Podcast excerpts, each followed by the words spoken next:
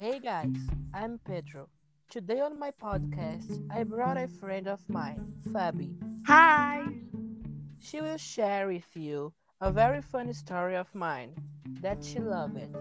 Oh, I really love it. The story happened when he was 13 years old in 2016 to be more exactly, and he was very happy with his life. He was in his uncle's house. His uncle used to travel a lot, and Pedro's grandmothers always went there to take care of the house, and my friend used to go with her. Once he was next to the swimming pool, looking how dirty it was. Very dirty. I hate to think about it.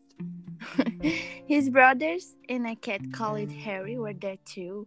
In his uncle's house, there was a big dog called Brother. He's bigger than me. Jesus. Brother used to stay secure while they were there because Pedro was afraid of him. Suddenly, brother started to bark a lot, and his brother wanted to make a prank with Pedro. I hate him. He screamed, Brother isn't secure. My friend tried to run, but he forgot that he was next to the swimming pool. A very important detail the swimming pool was dirty and green with a lot of mud. Oh, oh my god, he's disgusting. In despair, Pedro fell into the pool and it was very disgusting.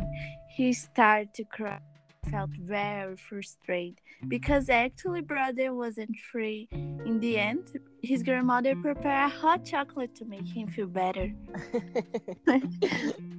so guys, that was it. Thanks for listening to this story so far. Thank you. I hope you enjoyed this story. Bye. Bye.